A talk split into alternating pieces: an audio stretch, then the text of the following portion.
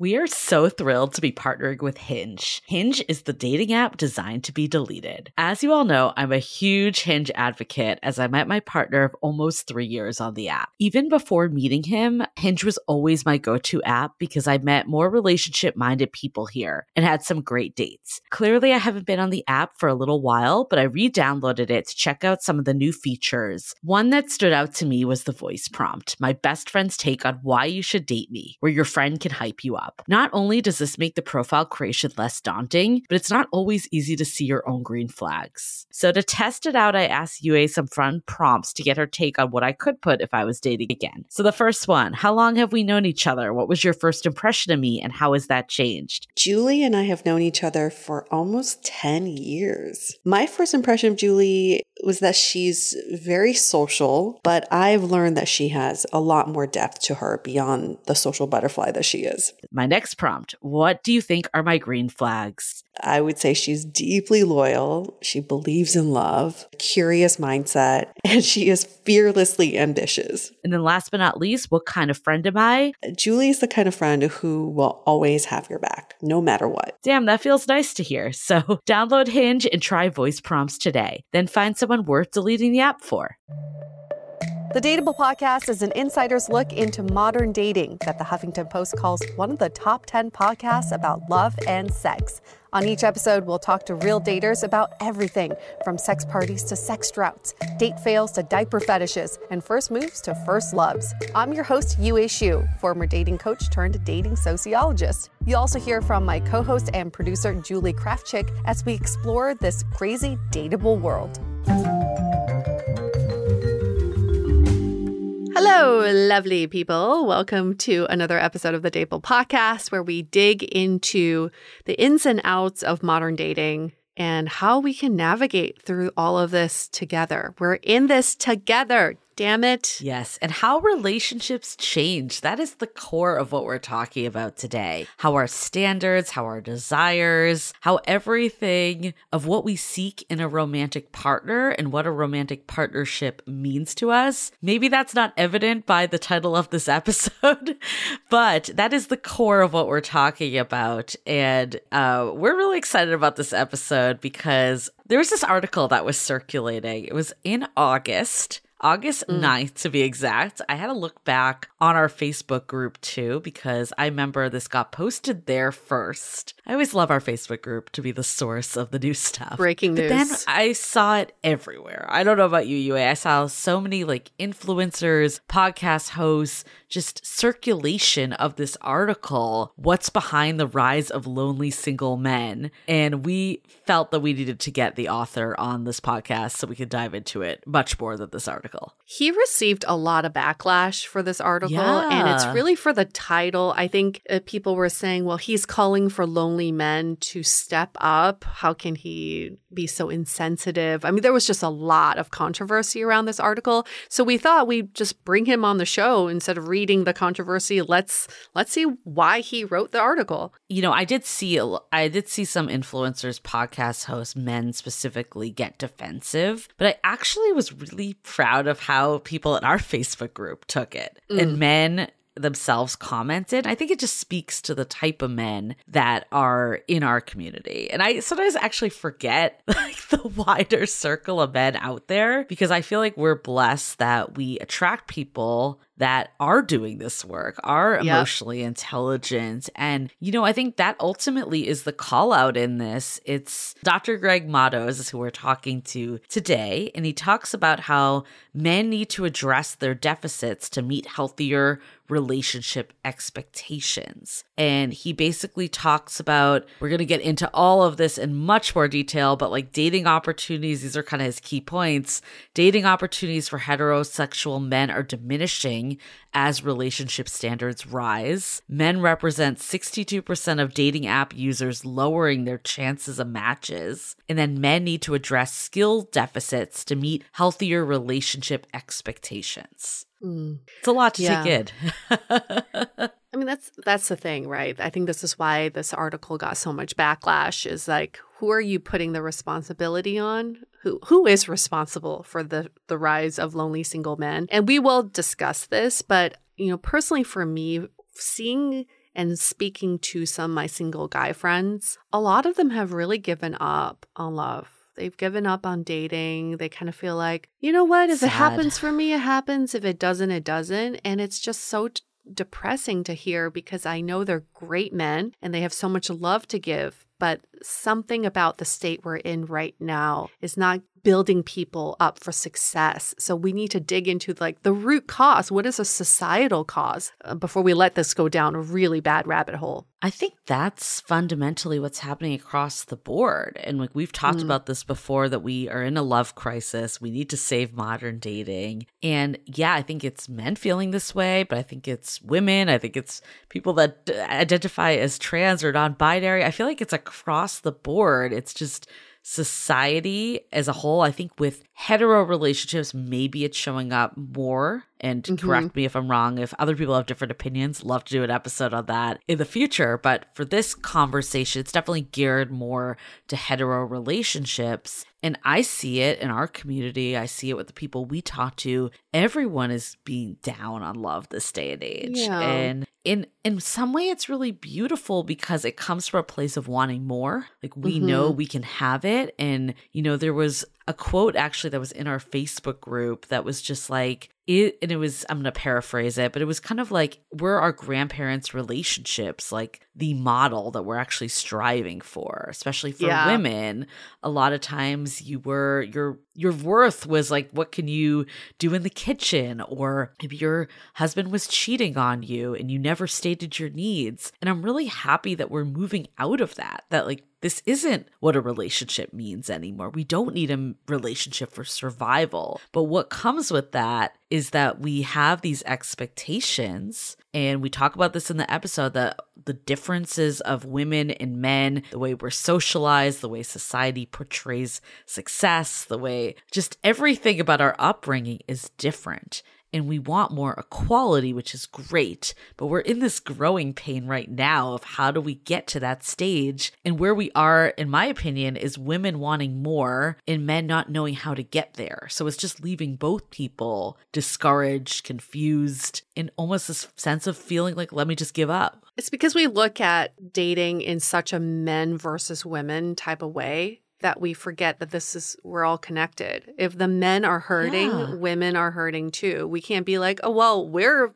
surpassing you, so fuck you, buddy." We have to think about this more like we are connected to each other. And one of the reasons why we call ourselves dating sociologists is because it's fascinating just observing the societal shifts in dating. It's not just like the day to day of what you are all experiencing. Yeah. It's looking at the big picture of what's happening in society. And when we started this podcast seven years ago, we used to get emails on the daily of people telling us their funny dating stories. That was the thing seven years ago. Oh my God, can you believe what happened to me on this date? Can you believe what this person said? Can you believe this? Guess what? We're not really getting those anymore because telling funny dating stories doesn't really move the needle for people anymore. They're not entertaining anymore. Like, there's nothing that shocking out there anymore. But the emails we do get and the interaction we do get are people asking the question, How do I find love and why does it even matter? Why Mhm. does it even matter for me? So, we hope to answer these questions, not just in this episode, but on our podcast. Let's really get to the why of why we're doing this. Why are we dating? Why are we trying to find love? We need to find that why. And I feel like if you're listening to this episode, you're already ahead of the game with her. Yeah. Especially if you're a, a hetero man is kind of the, you know, target of at least this article. And, you know, I think women, there might be frustration here, but in general, just listening to this episode means that we're on the right path of how do Mhm. we come to a resolution? I want to read like a few comments we got in our Facebook group because it's always fun to do this. And I am just constantly impressed by the the caliber of people. And I really fundamentally believe if you can be at that standard, you attract other people at that standard. And So- this is in response to the yes, article. in response to the article. So we had from Eric. I'm glad to see women demanding more from men. I only wonder how many men will actually up their game in response. Mm-hmm. that is what we're trying to say here is it's we want more we want fulfilling partnerships we believe that men also want these fulfilling partnerships like how do we actually work together to do this you know janice our moderator replied back saying that she's raising her child to have Yeah. these emotionally challenging conversation her son she said it's work for him and for me but damn it some gen z woman will ha- benefit from our effort Yes, that is true. so then Oh, we also had a comment from David. He said, laugh out loud. Da- and he quoted the article Dating opportunities for heterosexual men are diminishing as healthy relationship standards increase, reflects very poorly on the way our society raises straight men, and totally rings true. I'm glad standards are increasing, and I hope men seek out resources to learn to do better. Good. Great. And then the last one I'll read. I mean, there's so many good ones, and I really do applaud like the men in our community for not getting defensive on this. I think Mm-hmm. I'm still glad it reached the men that did get defensive because I think eventually it'll seep in. But the fact that like people aren't responding in a defensive way, it means that that evolution's already happening. For Yeah, you. so much growth in that. Yeah. So then Brian wrote, as has already been stated, men need to bring more to the table. More and more, today's part relationships should be partnerships where both parties are equals. In general, men fall behind in areas such as emotional intelligence. There's so many resources out there that men can learn from, but many men don't want to put in the work to be better. Mm. And then just the very last one I'll read from a woman's perspective. And I mean, there's so many, but from Ellen, it's true. In this era where a woman can earn her own money, she doesn't need a man. She must be presented with a reason to want one. And I think that mm. is the mentality. And Janice also commented on this that it's not need in a bad way. Like, we don't need children. We don't need a dog. We don't need whatever. It's ultimately you want to find something you want. And Yes. what women are desiring is that equal is that person that's going to step up and treat them as a person. I think in some of the past eras it was very one-sided. It was very unequal. Like you were almost like the one doing all the household labor. Like there was just so much that was wrong that we're trying to correct in today's world. So i think net net this really is a good thing that people are trying to rise higher Well, I would say I think that there are a lot of men working hard. We just don't see it. And yeah you know, something we should really commend the men who are working hard is thank you for doing the work and also just keep us in the loop, keep us updated. You know, I know so many men who are like, I'm not going to date or put myself out there until I finish working on myself, mm-hmm. until I finish my therapy sessions. But what we're asking is we want to be with you alongside you for the ride, Yeah. for the journey. We want to see your growth. Don't come to us with a perfect package because nobody is, but let's grow together. And women need to step up too. I'm going to relate this back to my favorite show, yes, Fuck, we do. Fuckboy Island. Fuckboy Yes, we do. Island is nice guys and self proclaimed fuckboys. And how Mm-hmm. many women on that show dismiss the nice guys, saying that they're not interesting enough? They blend in, they're not aggressive enough or pursuant enough, and they go for fuckboys time and time again.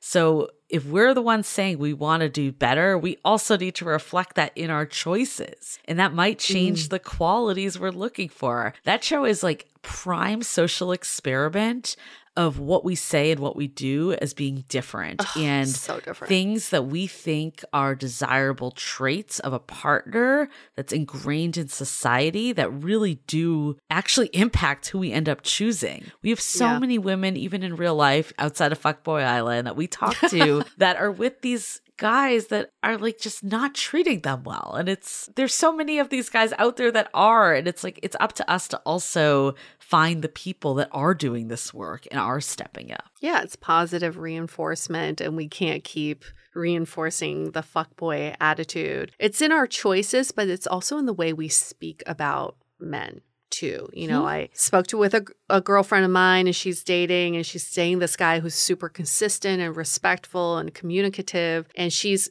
yearning for that game playing. She's like, he's boring because it's there's no cat and mouse. But then when someone does the game playing, she says, then I say I'm too old for this shit. So I'm like, watch the way you're speaking about people Yeah. and how which bucket you're putting them into because she's calling this guy boring because he's actually doing all the right things, that is on you, girl. He's emotionally available, is what it sounds like. Yeah, it sounds like this guy is a prime partner, someone who is ready to be in that equal partnership. And if you're not ready for that, like hand him over to someone Yeah, else who someone, is, you know? someone's listening right now is like, sign me up. I'm in the LA area. I'm ready. yeah, if you are still in the game playing, go go for that, right? Leave the nice guys who've grown, leave them out of this, okay? Like give them to people who are ready for them. But it's just like we also need to just watch the way we speak about men. yeah, and not to toot our own horn, but, I do tooting. think- but I am. But I think like podcasting in general, not just us in general, I believe that is a path forward because it's made this type of mm. work more accessible. You don't have to go to a therapist. I'm not saying you shouldn't go to a therapist too. Absolutely. But some of that's out of reach for people financially. It is mm-hmm. more of a push to like get there. Even buying a self-help book, for instance, feels like it could be more of a Yeah. process. And I think more and more men are doing this too, but we know historically women are more of the target audience there as well. But podcasting has allowed for open conversation in Yes. with a really low barrier essentially. Yes, yes. Proud of us.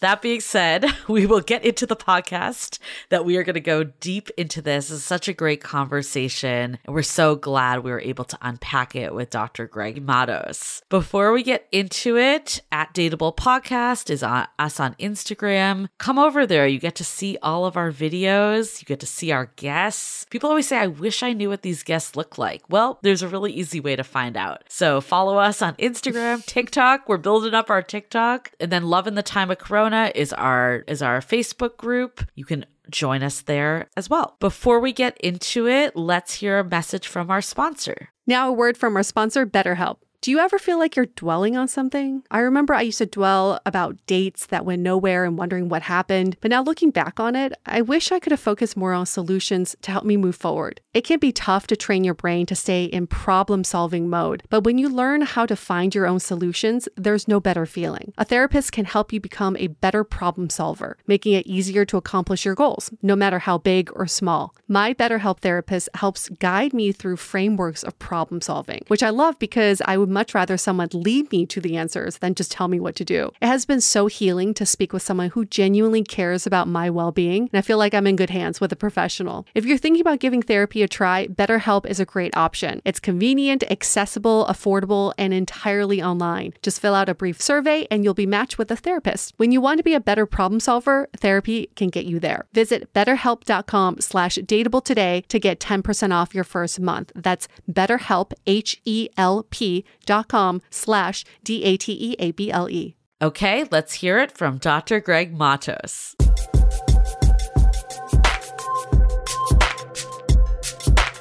Okay, Greg, you've created quite a splash in our Facebook group. So we felt like we really needed to reach out to you and talk to you about this article that's been circulating so much, not just amongst daters. I've actually had some married friends send this to me as well. And with the caveat of saying, I'm so glad I'm not dating right now.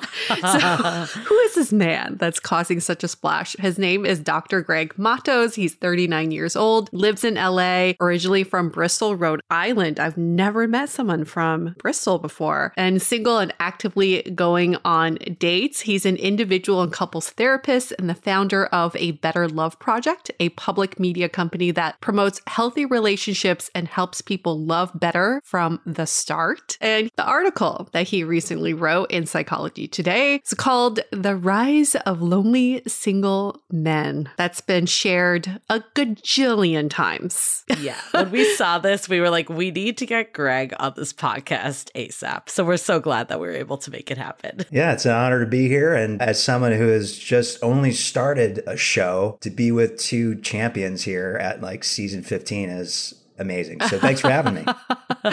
welcome, welcome. What does your shirt say? I just noticed there's words on it. The hoodie, which any of your listeners can pick up, by the way, this is merch for a Better Love Project, says love each other fiercely. I love that. And I get to Damn. walk the boardwalk here in Venice Beach with it on as it gets cooler here in LA in the mornings and evenings. I know. We're heading into winter season. That is some good marketing. Caught our attention. Thank you. I like that it's two way. Love each other fiercely. Yes. And not just love fiercely, you know, holds each other accountable a little bit. It also creates that relational awareness. But back to the article, Greg. See, I'm just promoting everything that you're doing now. What made you write this article, The Rise of Lonely Single Men? Yeah, I mean, two things. Primarily, the first being that I spent the last year building a Better Love Project, which is my 501c3 charity. And we're literally a TikTok charity. We're, we're at a Better Love Project. We have over 40,000 followers there on TikTok and YouTube and elsewhere. And I basically was spending a lot of time with women, which is not new for me. I grew up with a home with five older sisters and an amazing mom and dad as well. But I spent a lot of time listening to my audience, which I'm sure you do often because we care about our audience. We're actually invested in our audience well being and our listeners' well being. And the women who I was speaking to were around my age. So we're talking, you know, 25 to 35. I'm a little older than that right now, but that's our demo age range. And women, mostly women who are either single, women who were in relationships where they're lacking emotional connection, or folks who had, like me, been married, divorced, and who were dating again. So people at all the ranges of relationships you can be in were all telling me the same thing, which again is nothing new, which is why I'm surprising that it went viral. Because listen, ask any one of your audience members, and I did not say anything surprising, all right? But apparently it was shocking. And then apparently also it angered a lot of mostly single white men who were like harassing me and telling me I was all sorts of other Mm. things. I hope for their sake that they actually read my article. Yeah, it's the people that you need to read it, of course. So, are you seeing this, you know, mostly with hetero men or is it across the gamut? Most of my audience members, I mean, this is really what it's at. And TikTok, like I said, hundreds of audience members who I've spoken to over the last year on TikTok, most of them in heterosexual relationships. We know that love, true love, fierce love, a healthy love has absolutely nothing to do with sexual orientation or gender expression or any of those things, those social constructs. But when it comes down to it, heterosexual men specifically, my brothers out there who I have a deep well of compassion for, are struggling in being able to dream with the people they're dating and the people that they're getting married to and and being able to satisfy them and themselves even though they don't understand that yet but satisfying themselves be happier healthier and have a more emotionally rich existence if they just focus on a few life skills that I teach at a Better Love Project by the way for free nice. Very kind of you. Now, the reason why your article was shared so much in our community, but also just in so many other communities too, is the title. I actually feel like a lot of people didn't even read through the entire article before they hit the share button. That title is probably quite triggering for some people, like the men who've been harassing you. Can you put it in your own words for those people who did not read through the entire article before they shared Sure. what the article is about? So I'm guessing that your audience members are out there looking for the love of their life. Maybe they believe that there are multiple loves that they could have. Who knows? That's what I believe, by the way. But whoever you are and whatever you're doing, married or not, if you look at the relationship landscape right now and you see what dating looks like right now, and I'm sure you know a lot more about it than I do.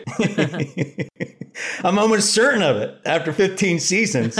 but if you look at the landscape, the one key thing that really got me going here in writing this article was the fact that if you look at online dating, if you look at dating apps specifically, most women that I have spoken to through TikTok and elsewhere are either fed up, overwhelmed, exhausted by the whole fucking thing. Mm-hmm. And the primary reason I think is that 62%, 64% of app users are men. Most folks on the apps, heterosexual, most seeking heterosexual relationships, not enough men that the women want, but many men who are seeking relationships. And if you don't know how to establish emotional connection via text message, for instance, which is a very soft skill, very key skill, then you're going to lose the game from the get go. I mean, I didn't go into that detail, but bottom line, women in general, heterosexual women in general, I'll say this loud and clear because this is the most important point. Healthy relationship standards for that group of human beings is rising and they're able to exist in a happy state of bliss single much longer than men, including me, can.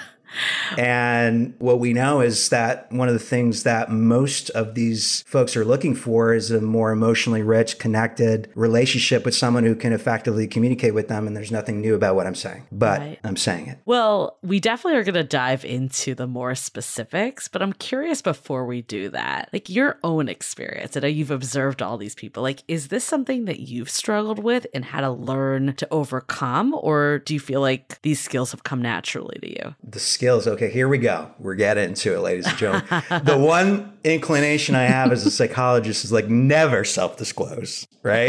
So I'm, I'm getting over there. it with Yeah. you right here on the Dateable Podcast. history. Making it right now. I mentioned to you before, I grew up in a large family. It was a large Portuguese family, very traditional, very traditional gender roles, very traditional cultural norms around emotional expression and restrictions around all that stuff. Just normal shit that all of these guys who I'm trying to talk to out there, and also in my clinical practice, which luckily, you know, I have their ear and so they actually listen to me. But in general, to understand that this stuff doesn't actually come naturally, right? It's not something we're going to just fucking absorb from our organic existence in our cultures of origin. It's not going to happen. We have to learn it from somebody. And if we don't have examples of men like that in our existence who are able to communicate with affection and intimacy and all these other things, how are we going to figure it out? Hopefully, you come to therapy with me or someone like me anywhere in the world. If you can access somebody so you can sit down and learn these skills, it doesn't take long. I'm not talking about fucking years of therapy. I'm talking about maybe eight sessions to figure out some soft skills. So to answer your question, no, it doesn't come naturally. Believe me, ask my sisters. I might be more emotionally expressive than my sisters are. You have to ask them that question. But I learned this stuff in part because I became a psychologist. And in mm-hmm. order to do my work, I have to be able to do that. I have to be able to emotionally attune to my clients. And so they didn't also teach me that in the Marine Corps because I served four years in the Marine Corps and I served in combat and I did a lot of things. And they don't teach you vulnerability in the Marine Corps, but I could tell you they do when you are becoming a psychologist in Boston. I learned those skills becoming what I am today and what I do today and what my passion is today, which is just to help people love each other more fiercely. Thank you for your service because it's very much needed in today's world. We feel like we're headed into a love crisis or a love deficit where people may want to love, they want to feel the love, but they don't know how to love or how to even show that love. And something you said that brings up a lot for me is the fact that this culture, at least the US culture, the way we idolize people is just so wrong. We idolize, in terms of hetero men, mm-hmm. we put these men on a pedestal where, like an Elon Musk or Jeff Bezos, mm-hmm. where they don't give a shit about their families. All they're doing is making money and maybe disrupting the industry. And then for the women, we idolize women who don't need no men, who got their degrees, who got their shit together, they're CEOs, they're girl bosses or whatever. They're like doing everything. And those are the women we idolize. And these two characters that we're idolizing are opposing characters. Do we not see that? The men are not family people and the women don't need men. So you believe that the younger and middle aged men are the loneliest they've been in generations and you think it's going to get worse. Why do you think that is? Yeah, I mean, listen, you, you already laid it out. Thank you for laying that out so beautifully. No, I mean, listen, there's an opportunity here. Let me speak to the opportunity uh, and, and try to answer your question at the same time. I don't know if I'll be good enough to do it, but the opportunity here is Gen Z, okay? The millennials, are you all millennial? I'm a millennial. I'm an elder millennial. We're I'm a very as elder. well. Okay. Yes. But we're, listen, everybody, uh, millennials, this, millennials that, we're basically saving the world right now. So everybody calm down, all right? We've learned how bad it could be, right? And that's why we're saving the world. Yes. we are the bridge. We are the bridge. to something beautiful here. And I think it's Gen Z, to be honest with you, and everyone after. Now, listen, I don't have a child yet, although I hope to be a good dad someday. But my oldest niece, who's 30, just had her first child in the UK. And I think about her, my great niece now. And I think, like, what is the existence in this world that I'm going to leave her? And talk about role models. I don't look at any of those people you mentioned as a role model, FYI. I think about the highest virtue that I have, which is love. And what is Gen Z doing now that's maybe will fuck them up, but also could save the world? They're like less intimate, less connected, less mm-hmm, in the college mm-hmm. years. I've been talking about that in Psychology Today. And you mentioned this there's an intimacy gap, there's all these things. But if we millennials and everyone after us, specifically Gen Z, can really get their act together with this emotional connection thing, I think the opportunity exists for us to actually achieve more intimacy, more connection, mm. and the kind of love that we all want to experience, which is a fierce, healthy love and a secure attachment with someone who adores us and like wants to champion our dreams. And we know that these relationships already exist. John and Julie Gottman have 50 years of scientific research to suggest the master of long term relationships work. I'm just hoping more of your audience members meet those people as they're dating. So, what's really fascinating, and I definitely want to go in more depth, but Yue kind of alluded to this that the society, the way it's projecting certain archetypes. And I would argue that it's women too, like less and less emphasis on relationships and more about building own identity is what we've seen portrayed. I guess from your perspective, like, why do you think this is detrimental? And we really do need to prioritize love and love each other fiercely. Yeah, I mean, I wouldn't disagree with the statement you've just made. And I was recently doing a interview with a reporter in Sweden who was talking to me something around this, what you're talking about, which is like what happens actually. We're not there, by the way. We're not fucking in there. We're not there We're yet. not anywhere near there. That's why we need Ladies this convo now. This is why right? we need the convo now to get ahead of it. Yeah, but she was saying to me, well, what happens if you do experience some level of gender equality in a romantic relationship on a date, et cetera, et cetera? Now, who is the one pursuing who's the whatever, right? We're not there yet. Just more like, you know, why is love even important? Because our society is, you know, de-emphasizing it. And I don't I think it's not just men, it's women also. So one of the reasons, if you look at the data in terms of college age daters, and you see the intimacy and the frequency of dating and sexual intimacy and all this stuff go down, one of the things that sociologists are pointing to, as you're mentioning, are these norms around prioritization of other values, mm-hmm. away from marriage, away from yada yada,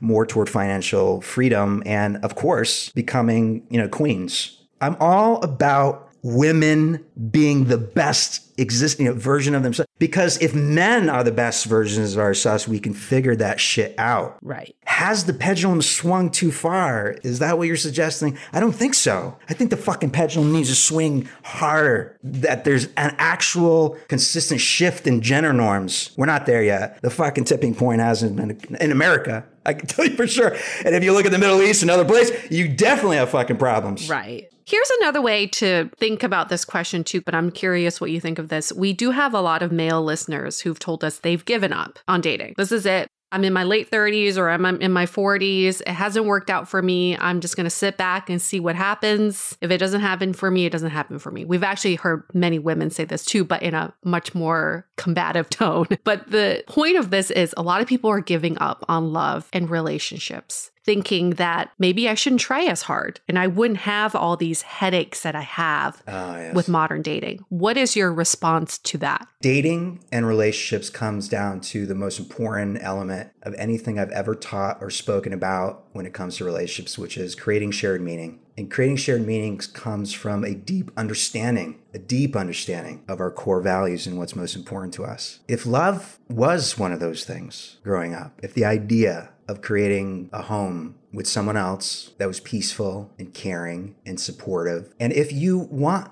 to exist in a world where your aspirations and dreams actually become reality, where you can be the queen or the king, or you can be the boss in whatever sense, then you want a fierce, healthy love. Because a fierce, healthy love is going to support those dreams becoming a reality. And your ability to experience not only your own emotional, physical, spiritual version of this life in a different new way, but you're going to create something that cannot be created alone. So, yes, of course, you could do beautiful, wonderful things as a single human being. And I'm almost, I'm certain that the men who talked to you about this were not very happy about that.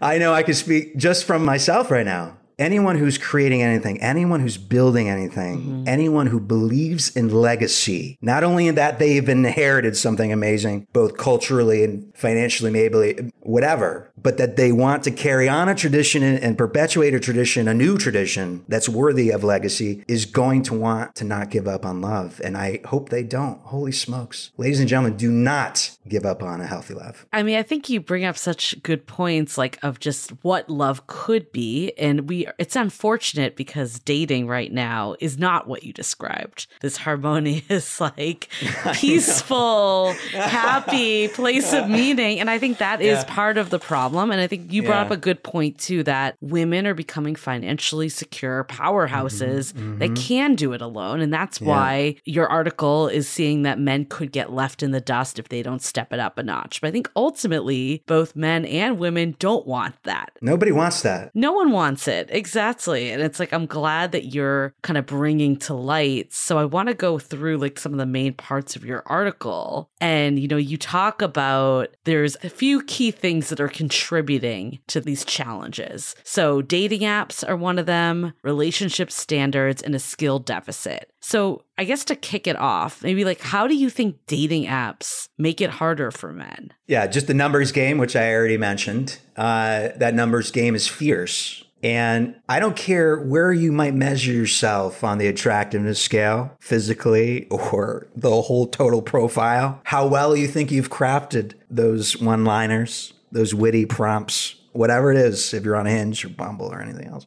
Which, by the way, I recommend Hinge. I don't recommend Bumble if you're a single man. and we can get into that too. I don't yeah, know. You might want to get we into want to hear that. Yeah. so it's usually the opposite for. Is Bumble. that? Yeah. Oh, okay. All right. Well, sugar. Anyway, um, but yeah, bottom line, you have to craft something that's almost fucking just stellar. You could be the most attractive human being, doesn't matter. The number game alone crushes the spirit of women, okay? Unless you're in Bumble, maybe that's why you like Bumble.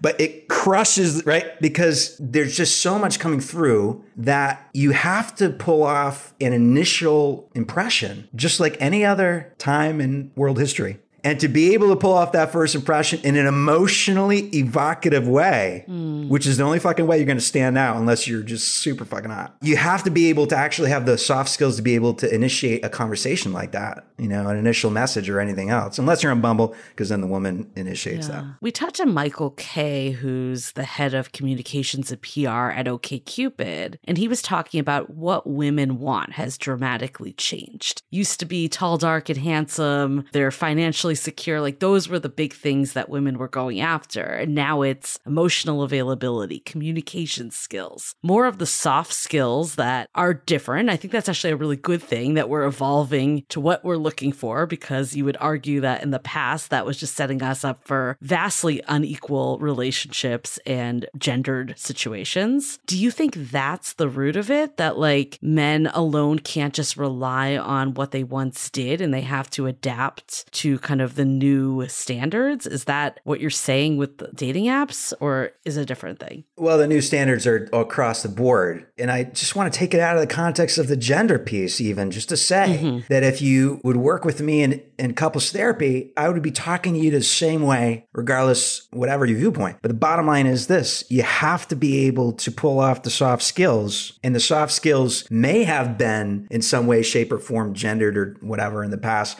but they can no longer be. You need to be able to understand how, in each moment of every day of your life, your thoughts, your emotional experience, and your actions all arise interdependently. You have to be mature enough and responsible enough to recognize that, to be open to potentially, if you need, to figuring out those skills with a professional, a mental health professional, a coach. I don't care where you get it. You can go on TikTok at a Better Love Project and learn everything you need to know about a healthy, fierce love for free. By the way, it's my charity. But the bottom line is you got to get the skills because the standards have changed. People are not going to settle for things anymore. We already see that. Mm-hmm. We see 50, 60, 70 year olds divorcing their partners because they're not happy. Marriages, which for most people who are dating, monogamous marriages is still the goal, are going to get harder and harder and harder as we live longer and longer and longer. Mm-hmm. That means we need to have better matches from the start. Why the fuck would you choose someone who cannot emotionally connect with you? Why would you choose someone who cannot communicate effectively with you? Why would you choose somebody who does not respond effectively to your bids when you're texting each other before a first date? The mm-hmm. standards have changed. Oh my gosh.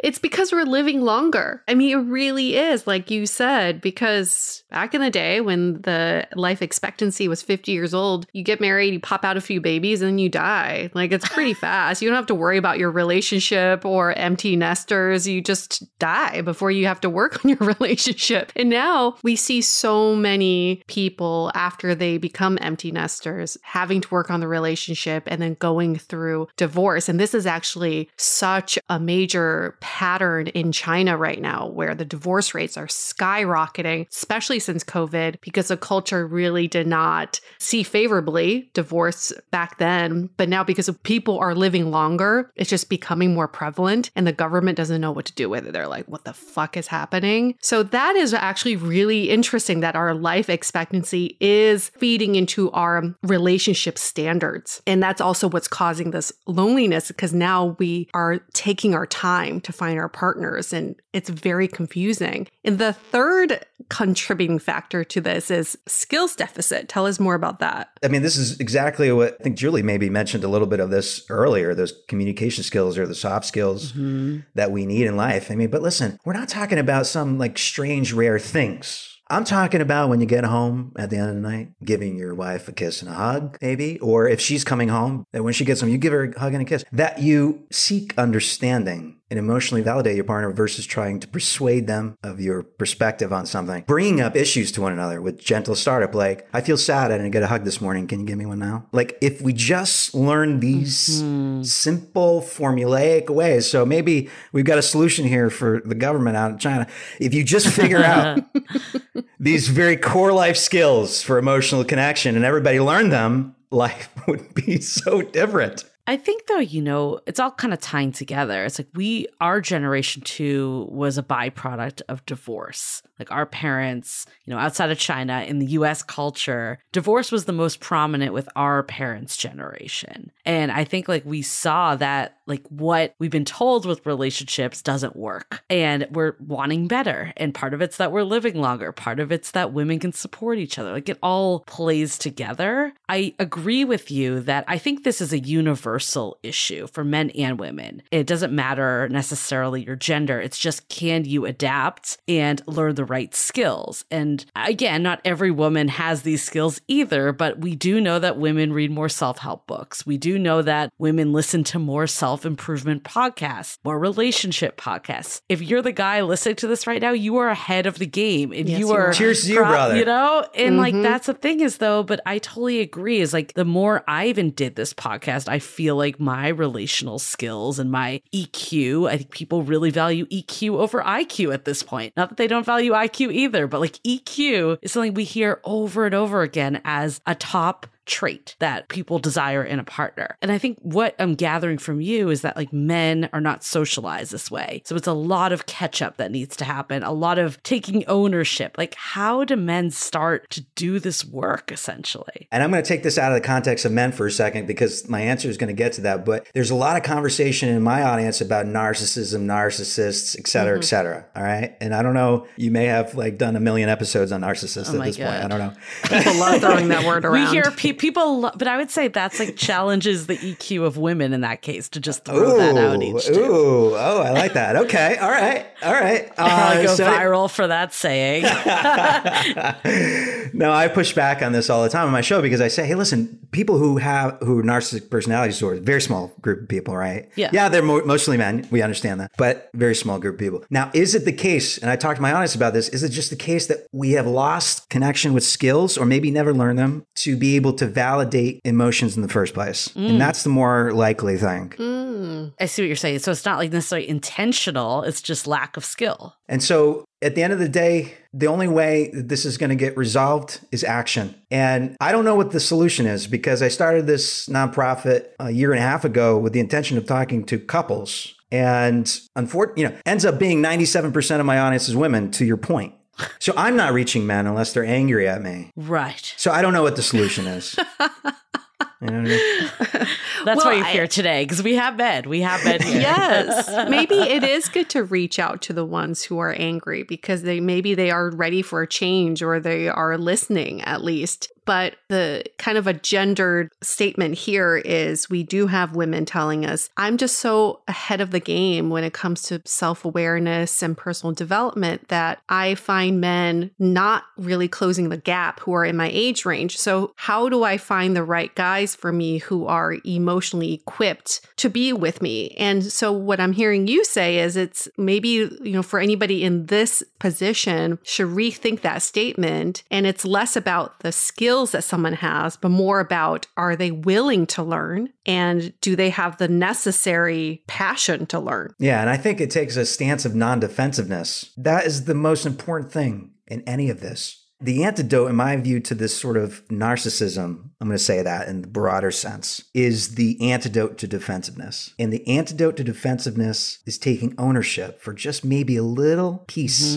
of whatever it is that we're hearing, whoever it is that's saying something to us about our place in the context of the issue, whatever that is, even if we don't agree. We don't even need to to not get defensive. Always say, oh, maybe I did that. Tell me more.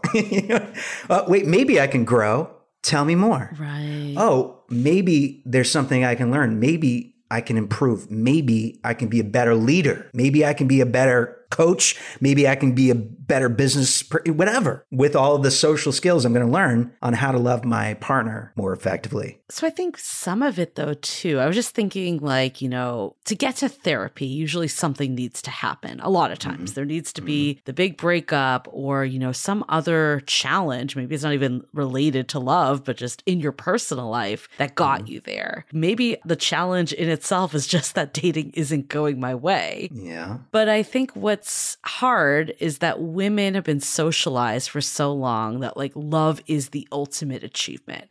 Getting I've married. been socialized that way too. I'm there with you. But I know I get you. I, I don't know. Do you think men truly don't want that fierce, amazing, passionate, sexy, fiery Oh, fucking love that we're talking about? Absolutely, they want Yeah, it. But I think this is where I think there might be the disconnect because of the way we've been socialized. Okay, Is yeah. that like when it doesn't happen, you're just like, oh, I'll just ignore it and focus on the stuff I've been socialized that, Okay, you know, equates to success. For women, though, that's like, oh my God, I need to seek out help. I need to listen to the podcast. I need to get Ah, the self help book. It's more of like a fire drill that's happening Yeah. where men, it might just be like, I'm just going to brush it to the side. And, you know, maybe I haven't been on a date in six months. Focus on my career. Right, exactly. But like the problem though with that is that there's less eligible men in the pool. Those men still aren't happy, right? If ultimately deep down, mm-hmm. you're right. I do think this is what they desire because who doesn't want a meaningful connection that is going to propel you in life? But I, I just don't know if it's always as self aware, if that makes sense. Yeah, if they knew that if they wait too long, they're going to fuck themselves up, I think they would take action quicker. What do I mean by that? The longer people stay out of the dating pool, avoidance starts to creep up, anxiety Well, and mm-hmm. prioritization then shifts to other things because now I don't even want to be anxious. I don't even want to be uncomfortable. Right. I don't want to face rejection. I don't want to face all those things. So time is of the essence, ladies and gentlemen. Don't let another day pass by with these women on dating apps without good choices. Go get some new skills. Use them on Hinge. I mean, that's a big thing. Biological clock for women. There's not that pressure for men, too. There's a pressure for me. I'm looking at the situation. I'm saying, okay, I'm 39. I'm going to turn 40. What is it that I want in my life? I told you earlier I was divorced. You know, I was married. I had a mm-hmm. fierce love, by the way. That was amazing. It was very meaningful. What do I want in my life? The biological clock is with us as well. We just don't fucking talk about it the same way. Right. Right. Maybe that's it. And Yeah. we just got to start reshaping the conversation entirely. I don't know entirely how to do it, but I'm looking for someone who is of a certain age because I want the most amount of time loving on her and my children. That's the actual Yes, thought that goes through my mind. So here's another generalization that I also think is somewhat true is that women, you know, prioritize friendship more for the most part, not all women. In romantic relationships or No, generally? no, no, just in general, just like connection with other people is always at the forefront. Like They're so I, much more advanced in that regard, may I say? I feel like you there's you so are more advanced in that regard. I- like there's an SNL skit of like all these women bringing their boyfriends to the dog park to like the man park to basically like meet another guy Socialize friend. them. And I see it with like my boyfriend, my friend's boyfriends, like everyone. It's like I I think there's it's not everyone, but it is there is a little bit of different emphasis. And I think part of is we have an outlet. Like we have the people to talk about this stuff with. Like how do men start to one either have those deeper combos if they do have that friend group or how do they start to find people that they can talk to about this type of stuff? Yeah, I mean, we're talking about a diversity of experience and your exposure to a diverse group of people. If you're hanging hanging out in LA and you're, you know, going to yoga with me or something, and we strike up a conversation after class, we're going to have some kind of, you know, right? It depends on who is around you. And so if you're in a friend group who don't prioritize that and it's just about functional things, it's not about emotional depth or vulnerability or like, oh, fuck, I'm sad. Can you hang out? Let's go watch a movie together, guy friend. Now, I, I can tell you, I, I have one sincere friend that I've had since seventh grade, and he's a guy friend. And I can tell you, there is nothing more rewarding than having a friendship with another man, but it comes with great difficulty. I can tell you that for elder millennials, and probably still. And it's not even that it's not a priority. It's just we're still, this is our disadvantage, brothers. If you're listening to this right now, this is our disadvantage that we need to take action to make up for the disadvantage that we don't have these prioritizations. Because what happens is we then rely too heavily on our spouses or our partners or whatever for all that emotional goodness. But if you can also get that intimacy and closeness from other guys, it'd be great. How are they going to do it? How are they even going to know? How are they even going to know they're missing out on it unless they're listening to your podcast right now? I hope everyone is listening to your podcast. Let's hold that thought for a quick message. This episode is sponsored by VIIA. We all know there are things that can help set the mood in the bedroom, but did you know a little THC could also do that? Yes, VIIA has developed a unique blend of pleasure enhancing cannabinoids, libido strengthening herbs, and a low dose of THC all into one mind blowing gummy called High Love.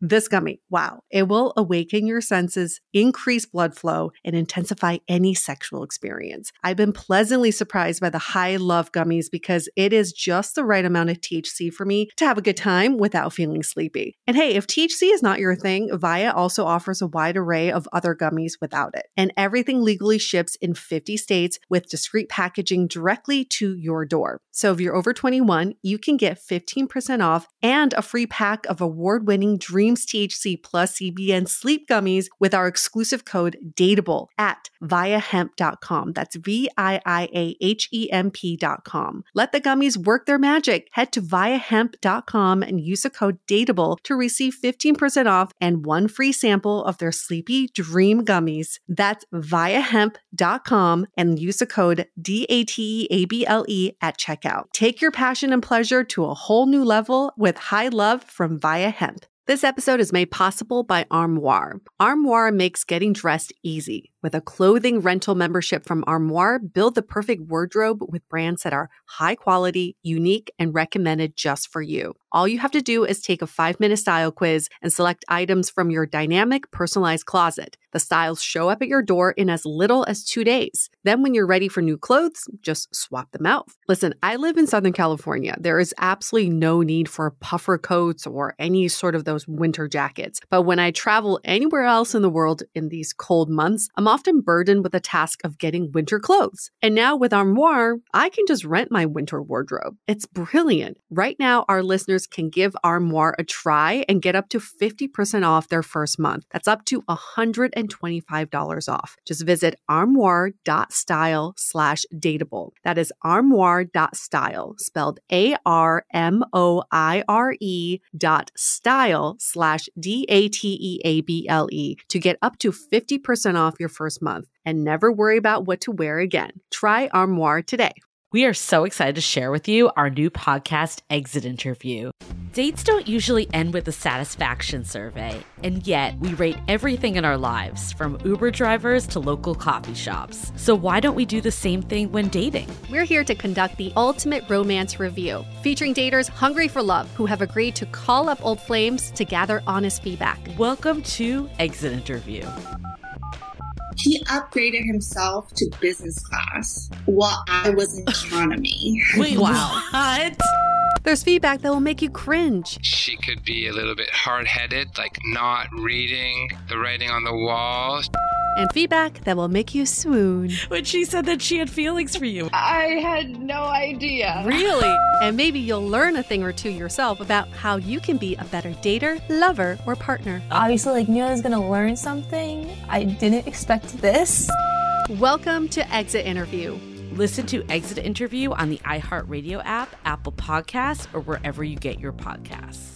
I feel like we could talk about this for another 10 hours about how there are these roles in dating that are so deeply ingrained in dating culture that it makes it hard for people to break out of the mold. The tropes that I speak of are the guy who's non committal because he wants to be Yeah. bachelor for life, the girl that asks for a commitment after three dates because her biological clock is ticking, the nice guy that never gets any girls because there are these fuckboys who are getting all the girls for them. It's these tropes that makes it really hard for men to break out of the shell and say, I actually am not that, or actually she's not that. I hear guy friends talking like this all the time. In fact, my partner and his friends talk like this all the time. Oh, she's just another one of those approaching 40s and, you know, her biological clock is ticking. I'm like, actually, no, your friend is the douchebag who's leading her on to make her think that she is in a relationship, right? So I think it's almost the responsibility is on us, whether you're dating or not, to really call out these stereotypes that are so mm-hmm. ingrained in us and say, no, that's not the role that he or she is falling into. In fact, here's a better way of looking at the situation. I hope we can all do that for our friends.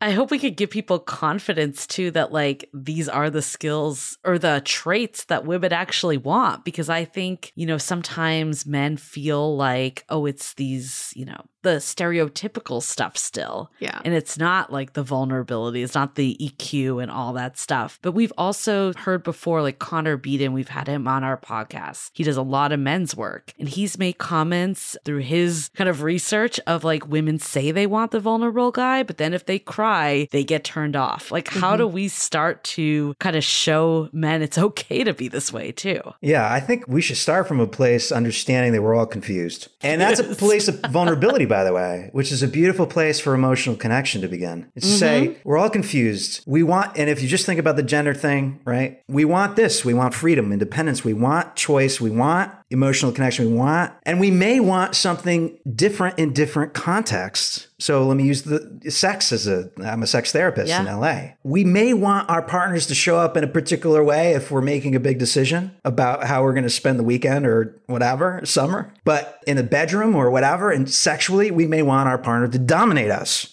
Mm-hmm. So that could be confusing for a man, for instance. Yes. Yeah, definitely. Yes. But it's not about the man's confused. It's we're all reshaping the norms and the rules so that we can have the kind of love that we want, not somebody Yeah. else. Mm-hmm. And if we're communicating what we want from our partner, that's the only thing that matters, really. You know, I mean, I hope that that's the kind of love that I talk about because that's the kind of love I believe in. I have hope. I have hope. I feel like we're at an inflection point too. That the fact that you're stirring shit up for people is a good thing.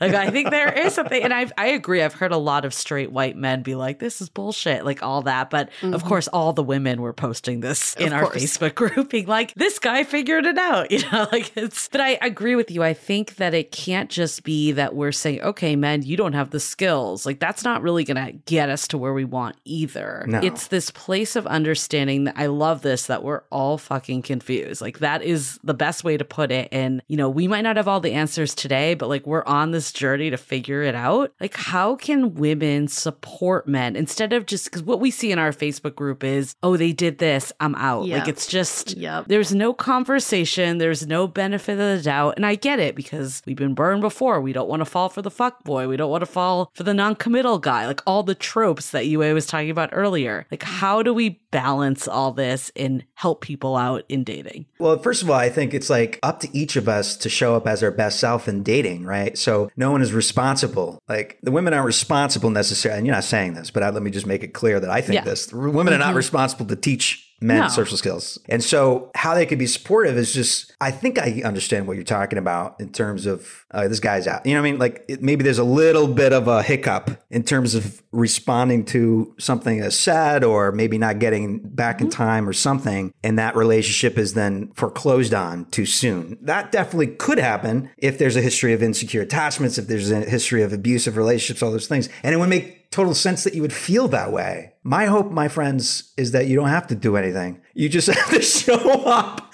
as yourself and keep looking for those people that are as close to the match as you want to get. Now, if you listen to Indian Matchmaker on Netflix, she says something like 60%. I would say 80%. You know what I mean? But that's because I'm hopeful, mm-hmm. ladies and gentlemen, that I am going to find the person of my dreams. And I'm going to create someone with them. And I'm hopeful about that because I've got 50 years of research that I'm looking at Mm-hmm. that suggests that there's amazing people. One couple, by the way, John and Julie Gottman, who just celebrated, I think, the 35th wedding anniversary.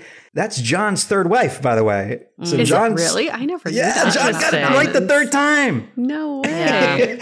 And he created a legacy of love with her. Wow. So that's hopeful for all of your listeners, hopefully. I mean, there's definitely trends, you know, like there's a trend that sounds so horrible of like raising your boyfriends that Oh, women no. feel like instead of raising children, they I have think to. I just twitched. Did you I see that? know, and I hundred percent am not telling anyone they should ever do that. Like, I think that might be the worst thing you could do. What I'm hearing from you, though, Greg, is instead of focusing like how to support, like how do you become the emotionally available, communicative, all the things, and make this less gendered, and then let the people that are there, like you'll start to be attracted to them. And I, I think like for me, my partner, I felt that way. As soon as I met him, I'm like, okay, I see it because I know what I'm looking for at this point. And I also let other qualities go, you know, like qualities I thought were really important because the reality is people aren't going to meet everything. Like, you know, the stuff that doesn't matter ultimately, like they're in the right social circle or they dress this way, like things that ultimately don't matter. So I do feel like, yes, we can give people more the benefit of the doubt, but we also can maybe more just focus on becoming the person we want to date and then, Yeah.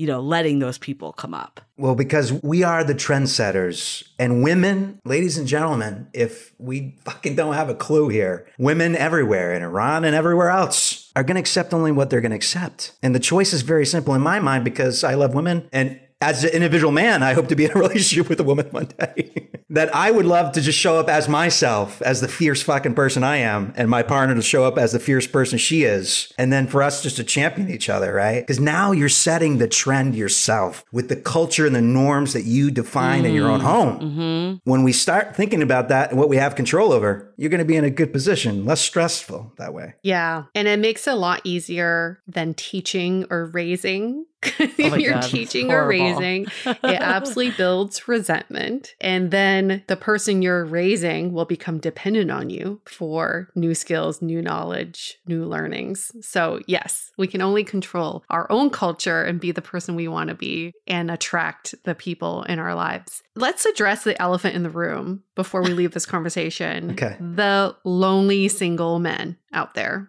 They read your article, they're listening to this episode, they're thinking, Yep, Greg, you see me, I'm in this spot. Now what? How do I get out of this hell that I feel like I'm in? To be lonely is no joke. It's a deeply sad place to be, hopefully, a transient thing like most emotional and mood periods. And the most important thing to recognize is do not start to identify with the label that I've been hearing, which suggests you will always be single and celibate, which I think I just heard this incel. I heard this. the other- Yeah. Mm-hmm. don't identify with some restrictive label that will lead you to a place of more loneliness, more sadness, more disconnection. In this world, we need connection. We, especially men, need each other. We need to be connected to each other in beautiful fucking ways. And we need to build community. The way to do that is to seek out people who are maybe in a different situation than you are. Is there somebody in your community? Is there somebody in your school? Is there a classmate? Is there somebody who maybe they do okay? Why not introduce yourself to that person? Why not become friends? Why not maybe learn some of those skills just by hanging out with the person, like how to talk about stuff and when things are,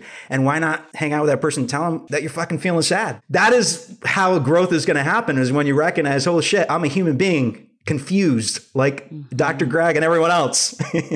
Mm-hmm. How can I grow? What's available to me? And there's always an option for growth. I don't care where you are, there's always an option for growth, especially now with TikTok. You can visit me at a Better Love Project. I don't know if TikTok in general is growth, but you Maybe definitely yours, consuming. yeah.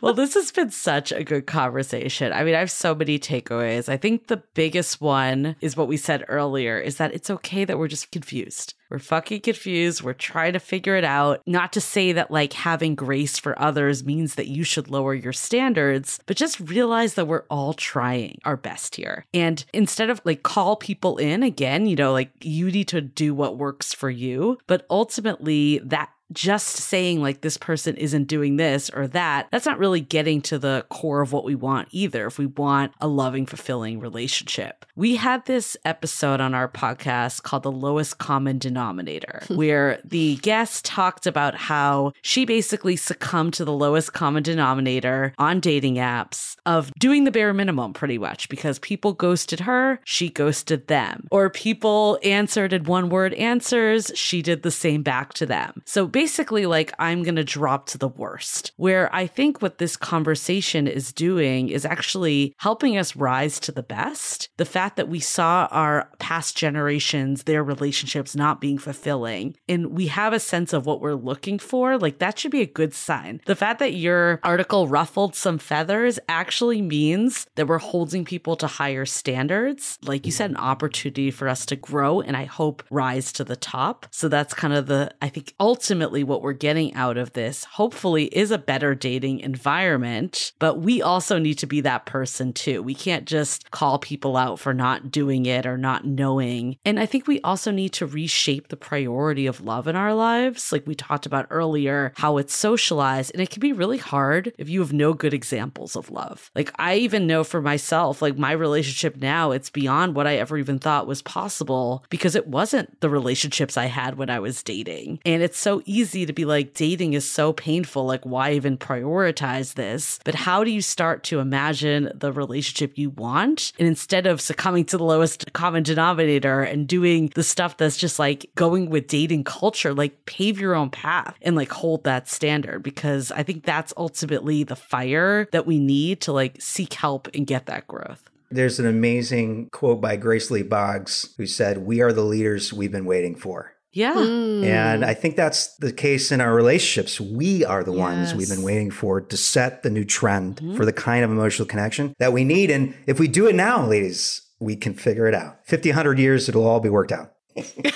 Yeah, and I think this message is alive, for both. I think women have at their advantage that we've been socialized this way, that we have the support system. So I think we're a little ahead. Absolutely. But I do think everyone can become more emotional, like have a higher EQ and better communication. Like this is across the board. No reason not to. There's absolutely no reason If not nothing to. else will just set you apart from the other people. You could play There's No Matches. Here you go, right?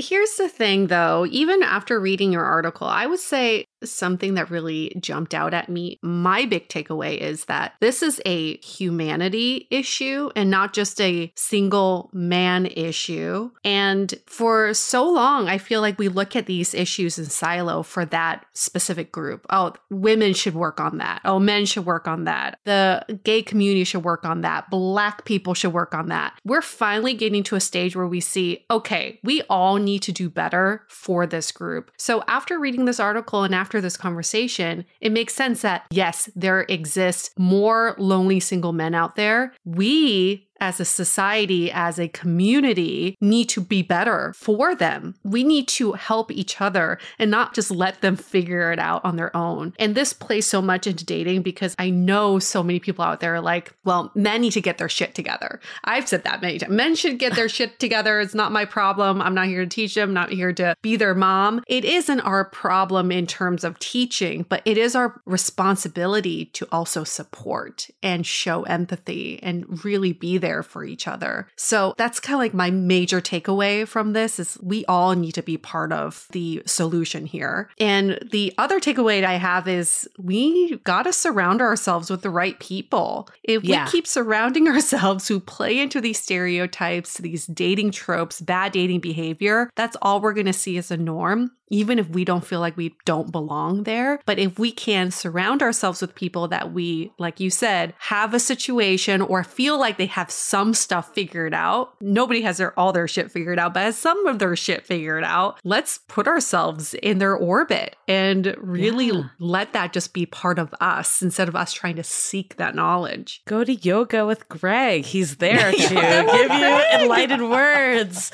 But there were so many times that we'd be like, this is a stereotype of men. Men and you're like, I'm not that way, which means that a lot of people aren't, but the way that our society perceives it is a certain way. So I think for women, again, like you said, Yue, like it's not directly affecting us, but it is. If that's who you're trying to date, then it is affecting. So it's like maybe the takeaway for women is how do you start to unlearn some of these tropes and look at the person as a human being? And stop fantasizing about the commune you're going to build with all your girlfriends, which is what I've said at least five times in the last month. Like, Oh my we don't God, need yes. men. They're becoming obsolete. I'm just going to be in a commune with all my girlfriends, which sure, that's could happen. If that's but, what you know, truly want, sure. but that's not what I truly no. want. I do I do still want love with a man.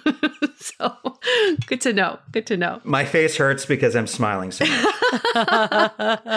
well, we did uh, say that we'd plug Greg too to see if there's any listeners that have resonated. Greg is single in Dr. in LA. Greg is single and ready to mingle. He likes to go to yoga. He likes to talk about love and feelings. He has really cute sweatshirts that he can oh my share. god, how are you still single, Greg? I don't get it. I don't get it. Putting our feelers out there to all of our listeners who are in the LA vicinity. Cheers. May the universe conspire in my favor. And I guess for non romantic reasons, how can people Yes. find you?